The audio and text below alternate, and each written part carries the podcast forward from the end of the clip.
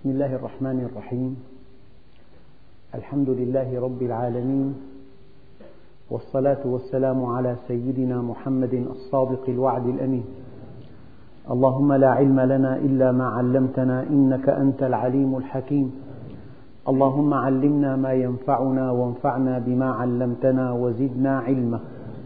وأرنا الحق حقا وارزقنا اتباعه. وأرنا الباطل باطلا وارزقنا اجتنابه. واجعلنا ممن يستمعون القول فيتبعون أحسنه وأدخلنا برحمتك في عبادك الصالحين. أيها الإخوة الكرام مع الدرس السادس من سورة فصلت ومع الآية الثالثة والثلاثين وهي قوله تعالى ومن أحسن قولا ممن دعا إلى الله وعمل صالحا وقال إنني من المسلمين. أيها الإخوة الكرام من خلال الآية السابقة والآية اللاحقة يتضح أن هناك مؤمن مستقيم وأن هناك داعية إلى الله ذا عمل صالح وأنه لن يكون الإنسان مؤمنا إلا إذا استقام على أمر الله. ولن يكون داعية مخلصا إلا إذا عمل صالحا أي جسد بسلوكه ما دعا إليه بلسانه. على كل بعض المفسرين يقولون حينما قال الله عز وجل ومن أحسن قولا ممن دعا إلى الله. كأن في هذه الآية إشارة إلى أن كل كلام لغو أو باطل أو كل كلام يدعو إلى الرذيلة أو يدعو إلى إفساد ذات البين أو أن كل كلام يدعو إلى عبادة غير الله عز وجل أو إلى أن كل كلام يدعو إلى البعد عن دين الله عز وجل هو كلام باطل لا قيمة له لكن الكلام الحسن هو أن تتعرف إلى الله عز وجل وأن تدعو إليه. ففي هذه الآية إشارة إلى بطلان كلامهم وإلى تفاهة موضوعاتهم. ثم يقول الله عز وجل ومن أحسن؟ هذا طبعا استفهام. هذا استفهام تقريري. يعني ليس في الأرض كلها رجل أحسن قولا ممن دعا إلى الله. والحقيقة قبل أن تدعو إلى الله ينبغي أن تستجيب له. إذا استجبت له وطبقت أمره وانتهيت عما عنه نهى وأردت أن تنقل هذه المعرفة للآخرين الآن ترتقي إلى مستوى الدعوة إلى الله. على كل في آيات كثيرة في كتاب الله تبين شروط هؤلاء الدعاة إلى الله الصادقين. فمن هذه الآيات قال يا قوم اتبعوا المرسلين اتبعوا من لا يسألكم أجرا وهم مهتدون. فالذي يدعو إلى الله بصدق وإخلاص لا يرجو لا ثوابا ولا مديحا لا ماديا ولا معنويا. اتبعوا من لا يسألكم أجرا وهم مهتدون. من خصائص الدعاة إلى الله الصادقين كما أشارت إليها الآيات الكريمة وجعلنا منهم أئمة يهدون بأمرنا لما صبروا. فالذي لا يصبر على ابتلاء الله عز وجل ليس أهلا لأن يكون داعية إلى الله عز وجل. لا بد من أن يبتلى الداعية فيصبر. لا بد من أن يمتحن فيصبر. لا بد من أن تكشف حقيقته فيصبر. إذا الصبر عدم طلب الأجر والصبر علامة وخصيصة من خصائص الدعاة إلى الله الصادقين. ثم إن الطاعة وإذ ابتلى إبراهيم ربه بكلمات فأتمهن. قال إني جاعلك للناس إماما. إذا الأمر والنهي التزام الأمر والنهي والصبر على ابتلاء الله عز وجل والترفع عن الدنيا بكل أنواعها هذه خصائص الدعاة الصادقين. آه، عنصر رابع من عناصر الدعوة إلى الله. شهد الله أنه لا إله إلا الله والملائكة وأولو العلم قائما بالقسط. يعني إذا شهدت للناس أسماء الله الحسنى عدالته رحمته فهذا دليل العلم الصحيح. أما إذا كان العقل نصيا أي نص دون أن تمحصه دون أن تدرسه دون أن تجعله منسجما مع مقاصد الشريعة نقلت ما سمعت دون تمحيص هذا ليس علما. إنما هو نقل وفي النقل صواب وخطأ. إذا شهد الله أنه لا إله إلا هو والملائكة وأولو العلم قائما بالقسط. يجب أن تبين للناس حقيقة الذات الكاملة ذات الأسماء الحسنى والصفات الفضلى. ومن آيات الله الأخرى التي تشهد تصف لنا الدعاة الصادقين هي قوله تعالى آه، حينما يتحدث عن الذين يدعون إلى الله عز وجل فيقول الآية الكريمة لا تأخذهم في الله لومة لائم. بعد قليل أذكرها لكم. الذين يبلغون رسالات الله ويخشونه ولا يخشون أحدا إلا الله. الذين يبلغون رسالات الله ويخشونه ولا يخشون أحدا إلا الله. يعني خشية هذا الداعية لله عز وجل هي الصفة الجامعة المانعة. لأن الداعية لو خشي غير الله عز وجل فتكلم بالباطل إرضاء لمن خشيه أو سكت عن الحق إرضاء لمن خشيه فماذا بقي من تبليغه رسالات الله عز وجل؟ إذا الله عز وجل في كتاب الله بين هؤلاء الذين يدعون إلى الله. أولا آه، تطبيقهم لأمر الله. ثانيا صبرهم على ابتلاء الله. ثالثا ابتغاؤهم وجه الله عز وجل. رابعا ترفعهم عن المكاسب الدنيوية. خامسا عدم خشيتهم من غير الله عز وجل. سادسا معرفتهم بالله المعرفة الصحيحة. إذا هذه الصفات التي جاءت في آيات متفرقة من كتاب الله. على كل هنا آه، ومن أحسن قولا ممن دعا إلى الله وعمل صالحا وقال إنني من المسلمين. دعا إلى الله بلسانه وعمل صالحا بسلوكه. الإنسان نقاد بارع فإذا نظر المدعوون إلى الداعي ورأوا مسافة بين أقواله وأفعاله لم يعبأوا بهذه الدعوة. تسقط هذه الدعوة في أعينهم. أما إذا تطابقت الأفعال مع الأقوال وجاء الكلام مطابقا للحال وكان السلوك موافقا للتبليغ. هذه النقطة الدقيقة جدا التي إذا توافرت في الداعية حقق نجاحا كبيرا. لذلك من بعض الدعاة الصادقين من ينصح زملائه الدعاة احذر, احذر أن يراك المدعو على خلاف ما تدعوه. وهذا التوافق الدقيق. الآية الأولى إن الذين قالوا ربنا الله ثم استقاموا. هنا يعني علامة الإيمان الصادق استقامتك على أمر الله. هنا علامة دعوتك الصادقة صلاح عملك. فليس على وجه الأرض إطلاقا إنسان أنجح ولا أفلح ولا أفوز ممن دعا إلى الله.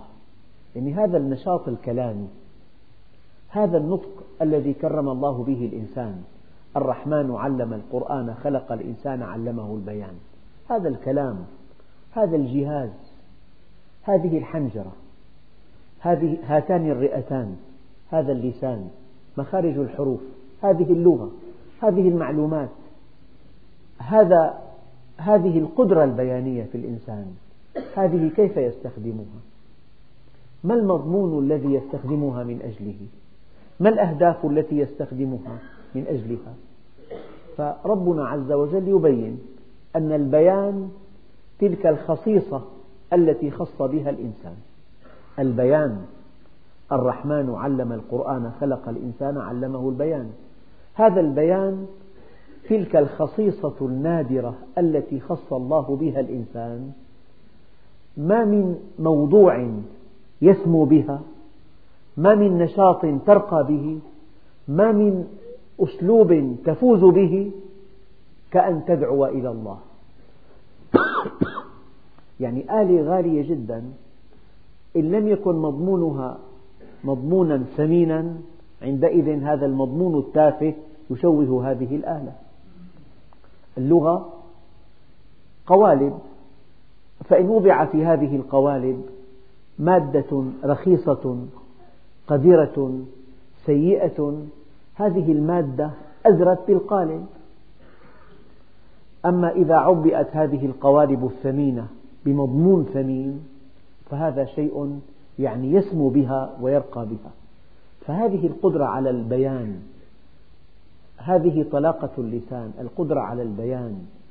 البيان الذي خص الله به الإنسان هذه ميزة كبيرة. فإذا كان المضمون غيبة ونميمة وفسقا وفجورا وحديثا تافها ولغوا وحديثا عن الشهوات أو إيقاعا بين الإخوة أو تأريثا للأحقاد كل هذه الموضوعات تزري بهذه القوة البيانية التي أودعها الله بالإنسان. فلذلك حينما تشعر أن كلامك جزء من عملك أو أن من أعمالك كلامك. يا رسول الله أو نؤاخذ بما نقول؟ قال عليه الصلاة والسلام وهل يكب الناس في النار على مناخرهم إلا حصائد ألسنتهم؟ ألم يقل عليه الصلاة والسلام لا يستقيم إيمان قلب حتى يستقيم لا يستقيم إيمان عبد حتى يستقيم قلبه ولا يستقيم قلبه حتى يستقيم لسانه. ألم تقل السيدة عائشة رضي الله عنها لأختها صفية قصيرة فقال يا عائشة لقد قلت كلمة لو مزجت بمياه البحر لأفسدته. ألم يقل الله عز وجل ومثل كلمة طيبة كشجرة طيبة أصلها ثابت؟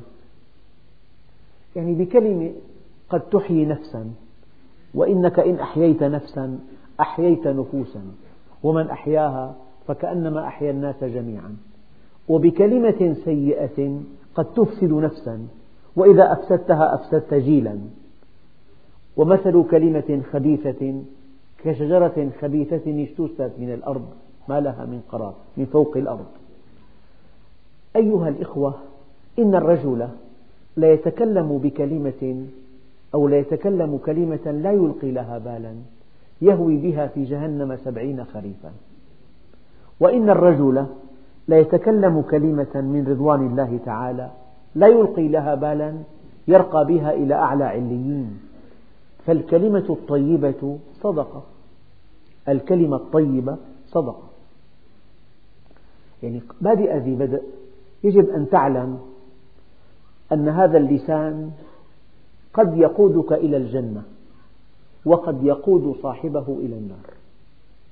احفظ لسانك أيها الإنسان لا يلدغنك إنه ثعبان. كم في المقابر من قتيل لسانه كانت تهاب لقاءه الشجعان فقبل كل شيء أحد أكبر نشاطات الإنسان كلامه. كلامه في البيت كلامه في الطريق كلامه مع جيرانه مع زملائه. كلامه في لهوه كلامه في حزنه كلامه في فرحه كلامه في سفره كلامه في بيعه وشرائه كلامه مع أصدقائه. أحد أكبر نشاطات الإنسان كلامه. فالمؤمن أبرز ما فيه أنه منضبط اللسان. كلماته موزونة. كلماته منضبطة بأمر الله ونهيه. حتى أن سيدنا عمر رضي الله عنه كان يتمنى أن تكون له رقبة كرقبة الجمل ليزين الكلمة قبل أن تخرج على لسانه بمراحل فسيحة. يعني كأن الله عز وجل في قوله تعالى ومن أحسن قولا معنى هناك من يسيء القول هناك من يستخدم هذه القوة القدرة البيانية هذه الخصيصة التي خص الله بها الإنسان. هناك من يستخدم التعبير اللغة في غير ما وضع له. ودائما وأبدا أقول لكم الحظوظ التي خصها الله الإنسان البيان حظ الذكاء حظ الوسامة حظ الغنى حظ الصحة حظ. هذه الحظوظ إما أن ترقى بك إلى أعلى عليين فهي درجات وإما هي دركات تهوي بها إلى أسفل سافلين. فهذه الحظوظ الإنسان الذي أوتي طلاقة لسان هذا يحاسب حسابا خاصا. كان من الممكن أن يرقى بقوته البيانية وطلاقة, لسان وطلاقة لسانه إلى أعلى عليين. هذا الذي أوتي مالا كان من الممكن أن يرقى بماله إلى أعلى عليين. هذا الذي أوتي قوة بإمكانه أن يزيل بها المنكر وأن يحق بها الحق. كان من الممكن أن يرقى بها إلى أعلى عليين. فالحظوظ التي ينالها الإنسان من الله عز وجل يمكن أن ترقى به ويمكن أن تهوي به. فأول معنى في هذه الآية كأن الله عز وجل يعرض بالأقوال السيئة. اللغو الحديث عن الدنيا. الحديث في الموضوعات السخيفة في الموضوعات اليومية الحديث الفارغ الكلام الذي لا طائل منه قد أفلح المؤمنون الذين هم عن اللغو معرضون والذين هم في صلاتهم خاشعون والذين هم عن اللغو معرضون. فكأن الله يزري بهؤلاء الذين يستخدمون هذه القدرة البيانية في موضوعات لا ترضيه فكيف إذا استخدمت اللسان في الغيبة في النميمة في الفحش في البذاءة في السباب في السخرية في التهكم في الإفك في الافتراء في الإيقاع بين الناس في تأريث العداوة والبغضاء بينهم في شق الصفوف كيف إذا استخدمت هذا؟ يعني كأن هناك كلام يسبب لصاحبه هلاكا وهناك كلام يسبب لصاحبه خسارة وهناك كلام يرقى لصاحبه. الكلام في المباحات ما اغتاب ولا نم لكن تحدث في أمور الدنيا الزائلة في أمور لا تنتهي في أمور لا قيمة لها في أمور ماضية في أمور حجمها صغير.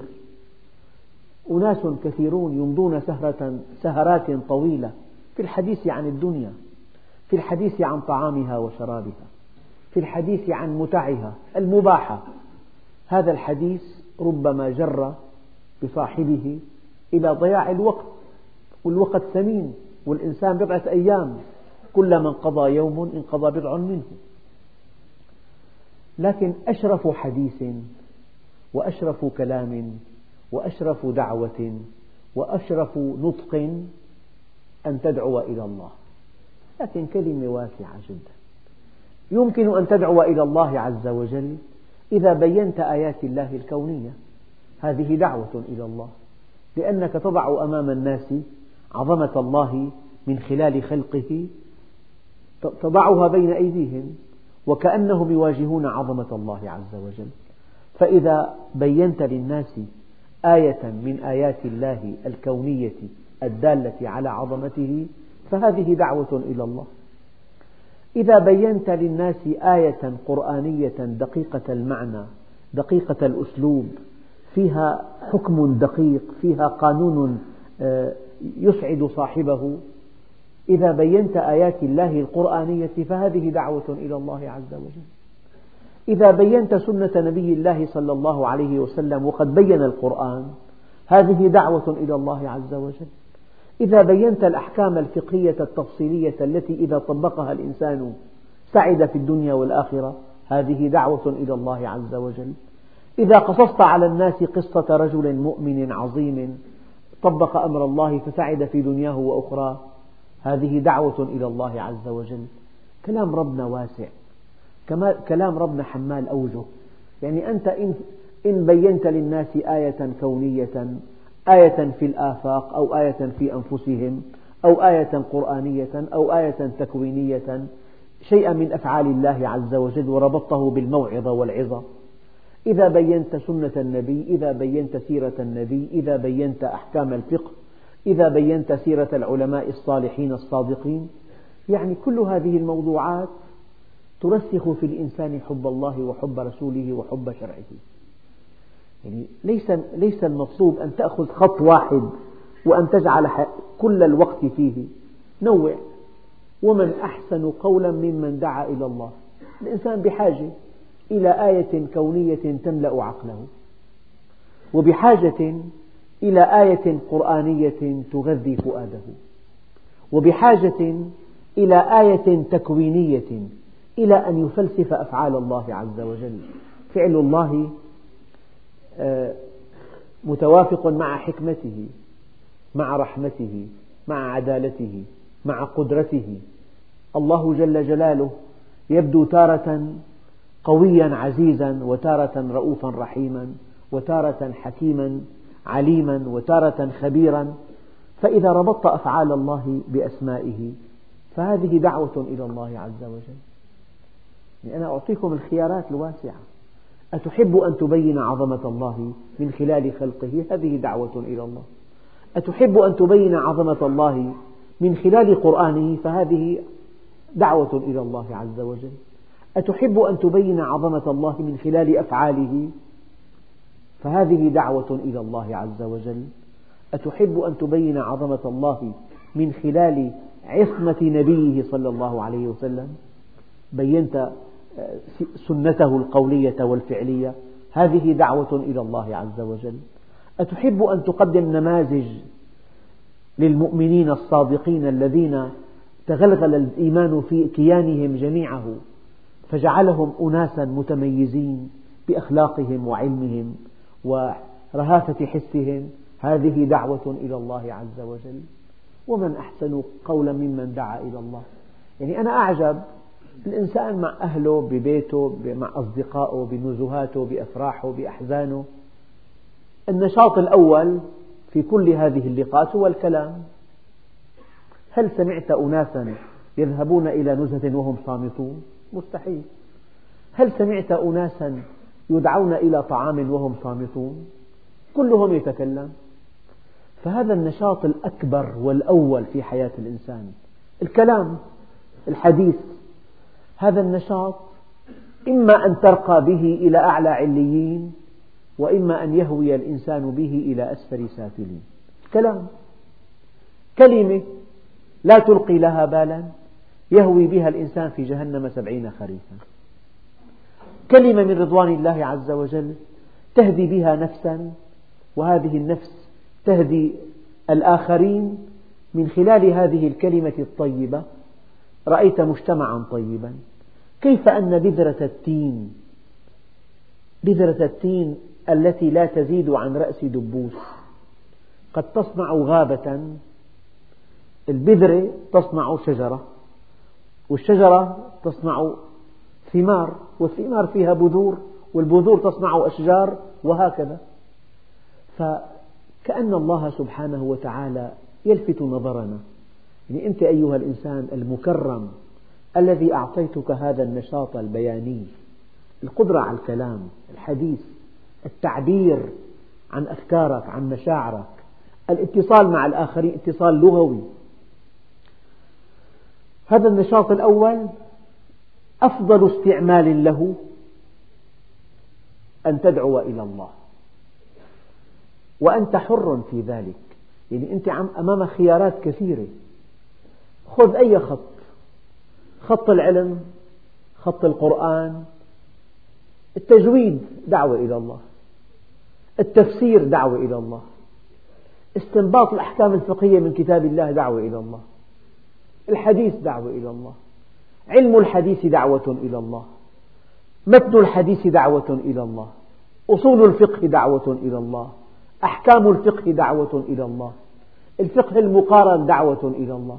يعني أي علم ابتغيت به وجه الله وأردت أن تقرب به الإنسان إلى الله هو دعوة إلى الله والتنويع أفضل.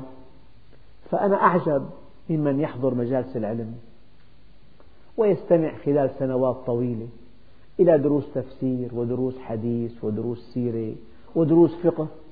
كيف لا يستغل هذه المعلومات التي حصلها في سنوات طويلة في الدعوة إلى الله؟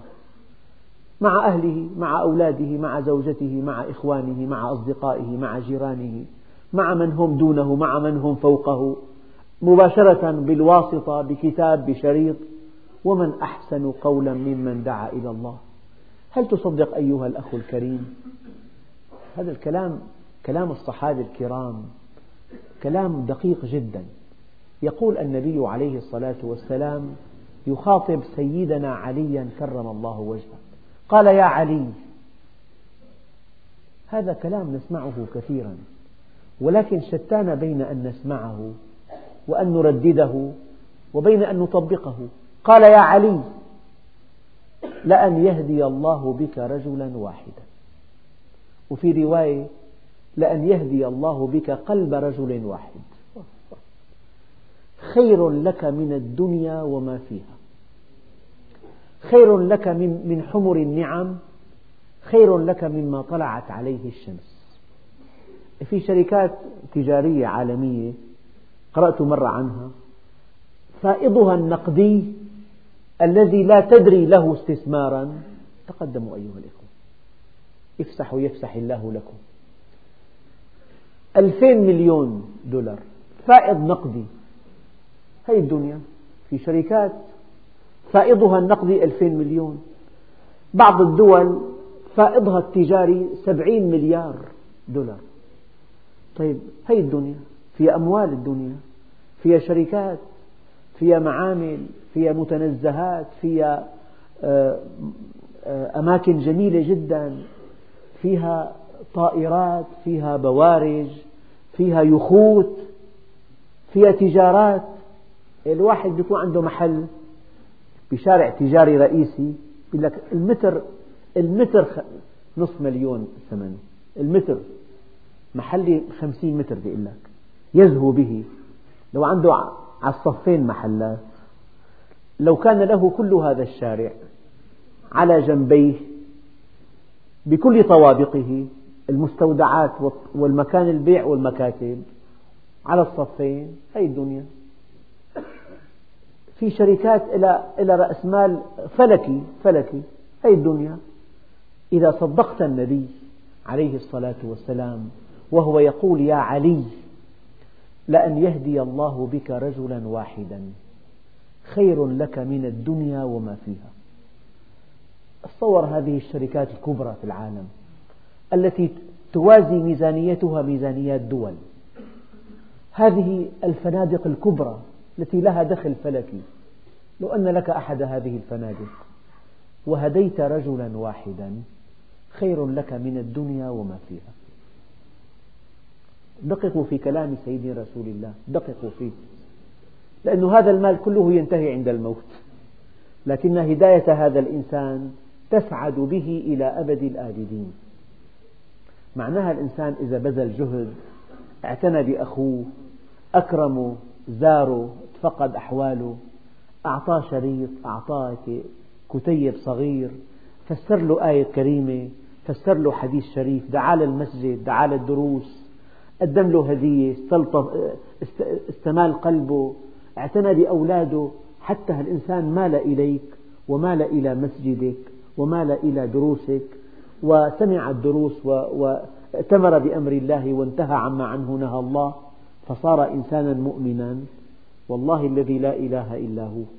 هذه أعظم تجارة. ألا ترى معي أن هناك الذين يملكون الملايين؟ 1800 مليون ترك. بس ترك معهم ملهى. فيه كل المنكرات. نعم. ألا ترى أن هؤلاء الذين يملكون آلاف الملايين إذا ماتوا فقدوا كل شيء؟ وأنهم قدموا على كل أنواع العذاب وأن الذي ترك هذه الدعوة إلى الله وتلك الهداية واحد واحد يا علي لأن يهدي الله بك رجلا واحدا خير لك من الدنيا وما فيها. فالإنسان ما له أخ ما له صديق ما له جار ما له ابن ما له ابن ابن ما في عنده بالمحل موظف ما في عنده إنسان يعمل تحت إمرته يمون عليه. هذا الذي تنتفع بخبرته وتنتفع بجهده وتنتفع بعطائه ولا تنفعه بعلمك. لقد خنته عندك معمل فيه ثمانين عامل. هؤلاء العمال هم بيدك دخلهم بيدك إكرامهم بيدك. ألا ينبغي أن تدل هؤلاء على الله عز وجل؟ أنت بوظيفتك بعملك بعيادتك بمكتبك ببيتك بدكانك. ما في إنسان معك؟ واحد. اسعى لهداية واحد. هداية صحيحة لك. قال له قول لا إله إلا الله. قال له, قال له أسلم. قال له ماذا أقول؟ قال له والله ما بعرف تقول. يجب أن أن تدله على الله بشكل صحيح. أن تبني له أسسا. أسس فكرية أسس انفعالية أسس سلوكية هي الهداية. طبعا فاقد الشيء لا يعطي. أول شيء أطلب العلم الصحيح ممن تثق بعلمه وإخلاصه. أطلب الدليل لا تقبل شيئا من دون دليل. أطلب التعليل. اقرأ كتاب الله. افهم كتاب الله. حاول أن تفهم هذا الكلام العظيم. اقرأ سنة رسول الله. اقرأ سيرة رسول الله. اسأل عن الأحكام الفقهية. اطلب العلم أول. إذا طلبت العلم وسجلته حفظته في كتيب في شريط في ورقة في دفتر يعني كل ما ليس في القرطاس ضاع. إذا سمعت العلم وسجلته لمجرد أن تسجله فقد حفظته. فإذا حفظته ملكته. فإذا ملكته نشرته. بمناسبات بنزهات باحتفالات. من فضل الله على هذه البلدة. ما فيها احتفال وأنا أطلق هذا الكلام. ما فيها احتفال إلا وفيه إلقاء كلمة. هي دعوة إلى الله. هل سمعتم في هذه البلدة الطيبة عقد قران من دون إلقاء كلمة؟ أبدا. الآن حتى في الأحزان في المسويات في إلقاء كلمات في النزهات في إلقاء كلمات في الاحتفالات في إلقاء كلمات. مجال الدعوة إلى الله واسع جدا. فالمؤمن تكون هذه الكلمة وأنا أعني ما أقول في اللحظة لا في الساعة لا في الدقيقة في اللحظة التي يستقر فيها الإيمان في القلب يعبر عن ذاته بالحركة نحو خدمة الخلق والدعوة إلى الحق. لك حركتين حركة اللسان وحركة اليد. دائما تسعى لنفع الآخرين. المؤمن يبني حياته على العطاء أساس حياته العطاء وأساس حياته الدلالة على الله عز وجل. يرقى بالناس بلسانه وبإحسانه. إذا هذا الكلام يعنينا جميعا. الله عز وجل ذكر هذه الآية بأسلوب مشوق. يعني ومن أحسن قولا؟ ممن دعا إلى الله. ما قال ادعوا إلى الله. هذه الآية تقول ومن أحسن قولا؟ يعني ليس في عبادي جميعا. إنسان أفضل ممن دعا إليه. لكن قبل أن يدعو إلي عليه أن يعرفني وعليه أن يطيعني. إذا عرفني وأطاعني ثم دعا إلي وفقته في دعوته وفقته في دعوته. والدعوة إلى الله لا تحتاج إلى ذكاء فقط ولا إلى علم فقط تحتاج إلى توفيق من الله عز وجل. لأنه ما أخلص عبد مؤمن إلى الله إلا جعل قلوب المؤمنين تهفو إليه بالمودة والرحمة. يعني قلوب العباد بيد الله. فإذا علم صدق عبد جمعهم عليه وجذبهم إليه فالتفوا حوله.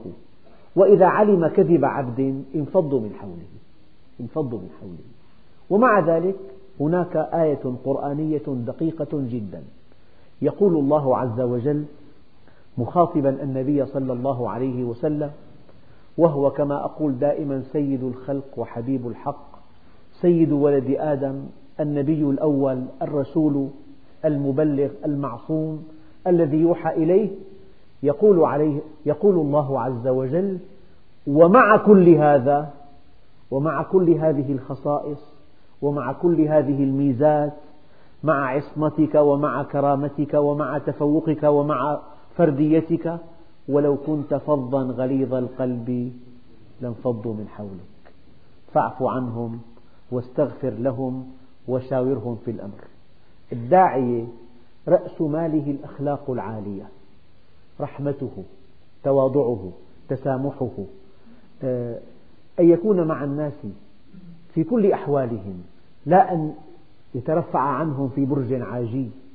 الأنبياء يمشون في الأسواق عاشوا مع الخلق. كيف يستطيع النبي أن يدل الناس على الله إلا أن يكون معهم؟ عاش معهم. فالانسحاب للمجتمع التقوقع هذا ليس من صفات الدعاة الصادقين. ومن أحسن قولا ممن دعا إلى الله وعمل صالحا وقال إنني من المسلمين. الإمام الحسن رضي الله عنه كان إذا تلا هذه الآية ومن أحسن قولا ممن دعا إلى الله وعمل صالحا وقال إنني من المسلمين قال هذا رسول الله. الآية تشير إلى أنه رسول الله. هذا حبيب الله هذا ولي الله هذا صفوة الله هذا خيرة الله. هذا والله أحب أهل الأرض إلى الله. أجاب الله في دعوته ودعا الناس إلى ما أجاب إليه. إذا بعض المفسرين فهم أن هذه الآية تعني رسول الله. من أحسن قولا ممن دعا إلى الله؟ أنتم أيها الكفار. يخاطب الله كفار مكة. الذين عارضتموه وكذبتموه وسفهتم دعوته. ودعوتم إلى أصنامكم وإلى وإلى لهوكم وإلى طغيانكم وإلى ظلمكم أنتم أم هو؟ ومن أحسن قولا ممن دعا إلى الله وعمل صالحا وقال إنني من المسلمين. مفسرون آخرون قالوا هذه الآية عامة في كل من دعا إلى الله. وبعضهم وسعها أكثر فأكثر فقال هذه الآية تخص كل مؤمن. أن المؤمن أحيانا يدعو إلى الله وهو ساكت. قال له عندك بيض طازج؟ قال له والله إذا عندي من يومين. جاري الآن جابه. شوف جاري. قال لي شيء شيء يلفت النظر. صدق. بائع صغير قد يكون. بائع صغير لا يؤبه له. يعلمك درسا في الصدق. درس. لك. امرأة أصابها جذام فنهاها عمر أن تكون بين الناس لئلا تؤذيهم. فاعتذرت الناس وقبعت في بيتها. فلما مات عمر رضي الله عنه قيل لها اخرجي الذي نهاك قد مات. قالت والله ما كنت لأطيعه حيا وأعصيه ميتا. ممكن أن تدعو إلى الله وأنت ساكت. ولا كلمة باستقامتك بصدقك بتواضعك. امرأة لها زوج يملك مئات الملايين وليس على الحق. جرى خلاف بينه وبينها فطلقها ثلاثا وسافر وفي أثناء سفره توفاه الله. فلما جاءوا ليعطوها نصيبها من الميراث بمئات. قالت أنا مطلقة. أنا طلقني قبل أن يسافر. فأحيانا إنسانة صغيرة تعلمك درسا في الأخلاق في الصدق في الأمانة. فالذي قال تخص كل مؤمن معه الحق. المؤمن مستقيم لأنه واستقامته ظاهرة. فاستقامة المؤمن لعفته غض بصره حياؤه ذمته الدقيقة. ورعه سلوكه الظاهر هذا دعوة إلى الله. لذلك أخطر شيء في الحياة أن يكون لك زي إسلامي أو وصف إسلامي أو خلفية إسلامية أو انتماء إسلامي وأنت تؤذي الناس. هذا الإنسان له دور معاكس للداعية إلى الله منفر من الله.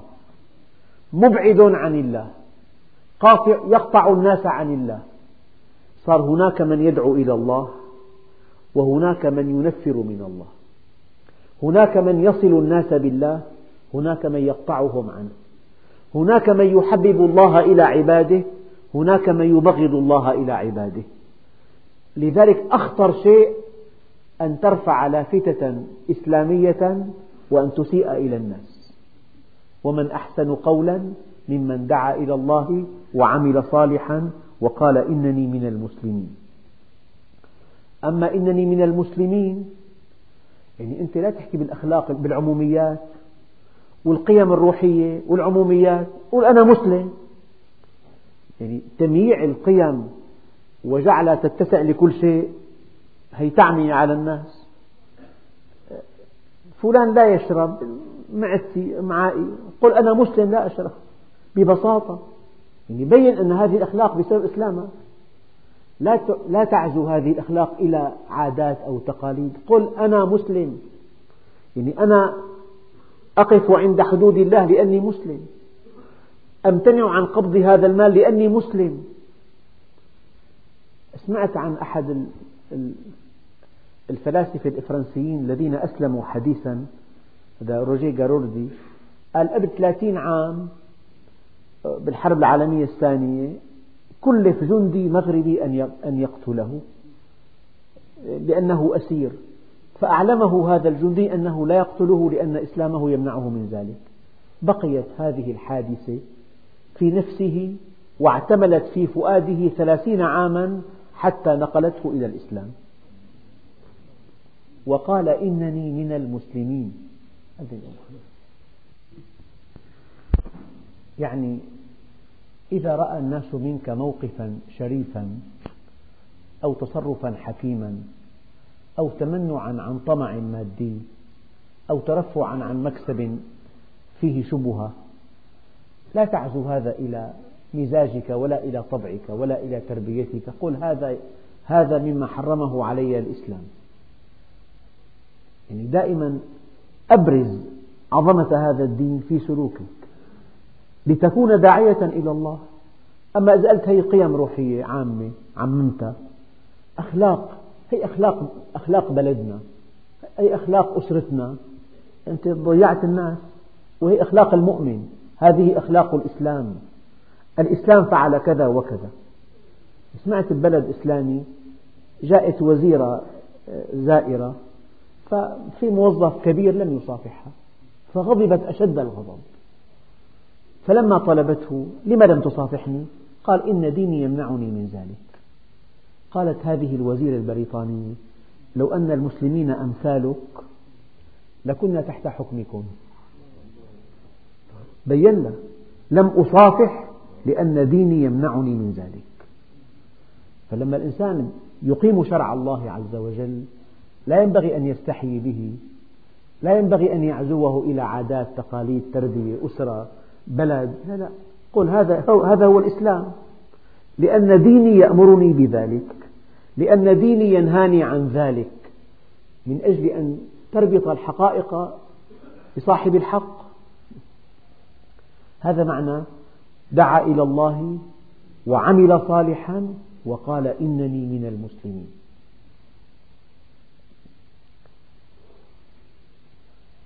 ولا تستوي الحسنة ولا السيئة. ما علاقة هذه الآية بالتي قبلها؟ يعني إذا كنت مسيئا لا سمح الله مهما ألقيت على الناس كلاما رائعا مهما ألقيت عليهم حكما رائعة لطيفة مهما تفننت في شرح النصوص مهما تفننت في تحليل النصوص مهما كانت كانت التعليقات رائعة كلها تسقط بسبب العمل السيء. بل إن صاحب العمل السيء يكفر الناس بأقواله ولو كانت حقا. صاحب العمل السيء يكفر الناس بأقواله كلها ولو كانت حقا. لذلك وأنت تدعو إلى الله ولا تستوي الحسنة ولا السيئة. يعني بالحسنة ترفع هذه الدعوة إلى القمم وبالإساءة تضع هذه الدعوة في الأوحال. فإذا أردت أن تضع دعوة في الوحل فأسئ إلى الناس في أثناء الدعوة. وإذا أردت أن ترفع دعوة إلى القمم فكن محسنا. وهذا معنى الآية الكريمة. ومن أحسن قولا ممن دعا إلى الله وعمل صالحا وقال إنني من المسلمين. يعني أنت كداعية كإنسان معروف بين أهلك أنك مؤمن. إنسان معروف بالصلاح. إنسان معروف بانتمائك الديني بهويتك الإسلامية. إنسان معروف بين مجتمعك أنه أنت صاحب دين. اللهوي بالتعبير العامي. إياك أن تؤذي مخلوقا لأن هذا الأذى يبطل دعوتك. يجعلها في الأوحال.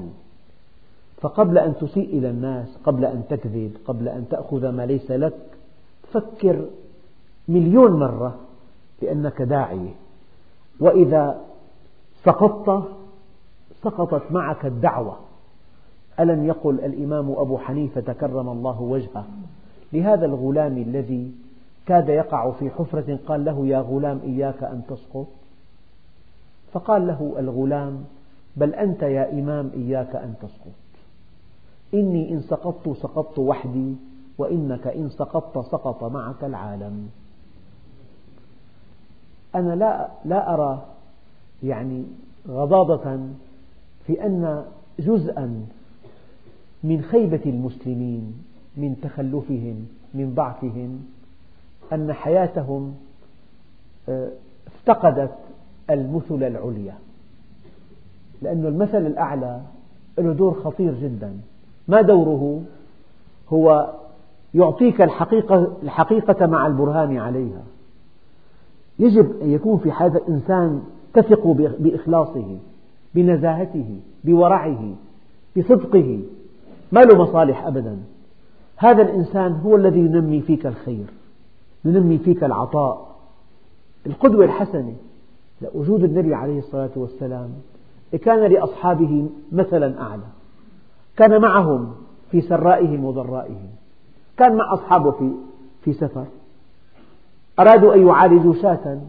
قال أحدهم علي ذبحها وقال الثاني علي سلخها وقال الثالث علي طبخها. فقال عليه الصلاة والسلام وعلي جمع الحطب. قالوا نكفيك يا رسول قال أعلم ذلك ولكن الله يكره أن يرى عبده متميزا على أقرانه. انتهى الأمر. سيدنا الصديق ركب أسامة بن زيد الناقة وقد عينه قائدا للجيش ومشى الصديق الشيخ الوقور خليفة المسلمين في ركابه. قال يا خليفة رسول الله لتركبن أو لأنزلن؟ قال والله لا ركبت ولا نزلت وما علي أن تغبر قدماي ساعة في سبيل الله. سيدنا الصديق كان خليفة المسلمين له جارة يحلب لها الشياه. هكذا من عادته. فلما أصبح خليفة توقعت هذه الجارة أن هذه الخدمة قد انقطعت ليس متفرغا لمثل هذا العمل. في صبيحة اليوم الأول من توليه هذا المنصب طرق الباب قالت يا بنيتي افتح الباب. قالت جاء يا, يا أمي جاء حالب الشاة جاء ليحلب لها الشياه. فهذا الدين عظمته بالتطبيق. والله أنا أقول دائما لو أن صحابة رسول الله فهموا الدين كما نفهمه نحن والله الذي لا إله إلا هو ما خرج الإسلام من مكة المكرمة بمكة بإيه أما أنه وصل إلى الآفاق إلى المشارق والمغارب بفضل هذه الأخلاق الرفيعة. والآن لا سبيل إلى أن نعود إلى ما كنا عليه إلا بتمسكنا. الناس شبعوا كلاما ومحاضرات وكتب. الآن الناس بحاجة إلى مطبقين إلى مثل عليا إلى أناس يطبقون ما يقولون. فهي الآية دقيقة جدا. وتعني كل مؤمن. أول معنى تعني رسول الله. المعنى الثاني تعني كل داعية. المعنى الأعم والأشمل تعني كل مؤمن. أنت ما عندك طلاقة لسان ما لك قاري كثير ماشي الحال كن صادق. كن صادقا في مهنتك في حرفتك في بيعك في شرائك. لا تكذب لا تغش الناس. تصبح داعية وأنت لا تدري. فلان ما بيكذب. فلان صاحب دين. فلان أخلاقه عالية. فلان كلمته كلمة. فلان عفيف. يتأمن على الروح. هذه الدعوة إلى الله عز وجل. بإمكانك من خلال استقامتك وعملك الصالح أن تكون داعية إلى الله. وبإمكانك وهذا أرقى أن تدعو إلى الله بعملك ولسانك. فبينما أن هذه الآية كانت تخص النبي عليه الصلاة والسلام إذا به تخص كل داعية ثم هي تخص كل مؤمن. فإذا وفقك الله عز وجل في كل العمر إلى هداية إنسان هداية صحيحة دقيقة فقد وفقت إلى كل شيء وهذه الدنيا كلها لا تلتفت لها لأنك تخسرها عند الموت جميعا مهما حصلت منها. ولا تستوي الحسنة ولا السيئة. ادفع بالتي هي أحسن فإذا الذي بينك وبينه عداوة كأنه ولي حميم وما يلقاها إلا الذين صبروا وما يلقاها إلا ذو حظ عظيم. هذه الآيات إن شاء الله نعود إليه في الدرس القادم والحمد لله رب العالمين.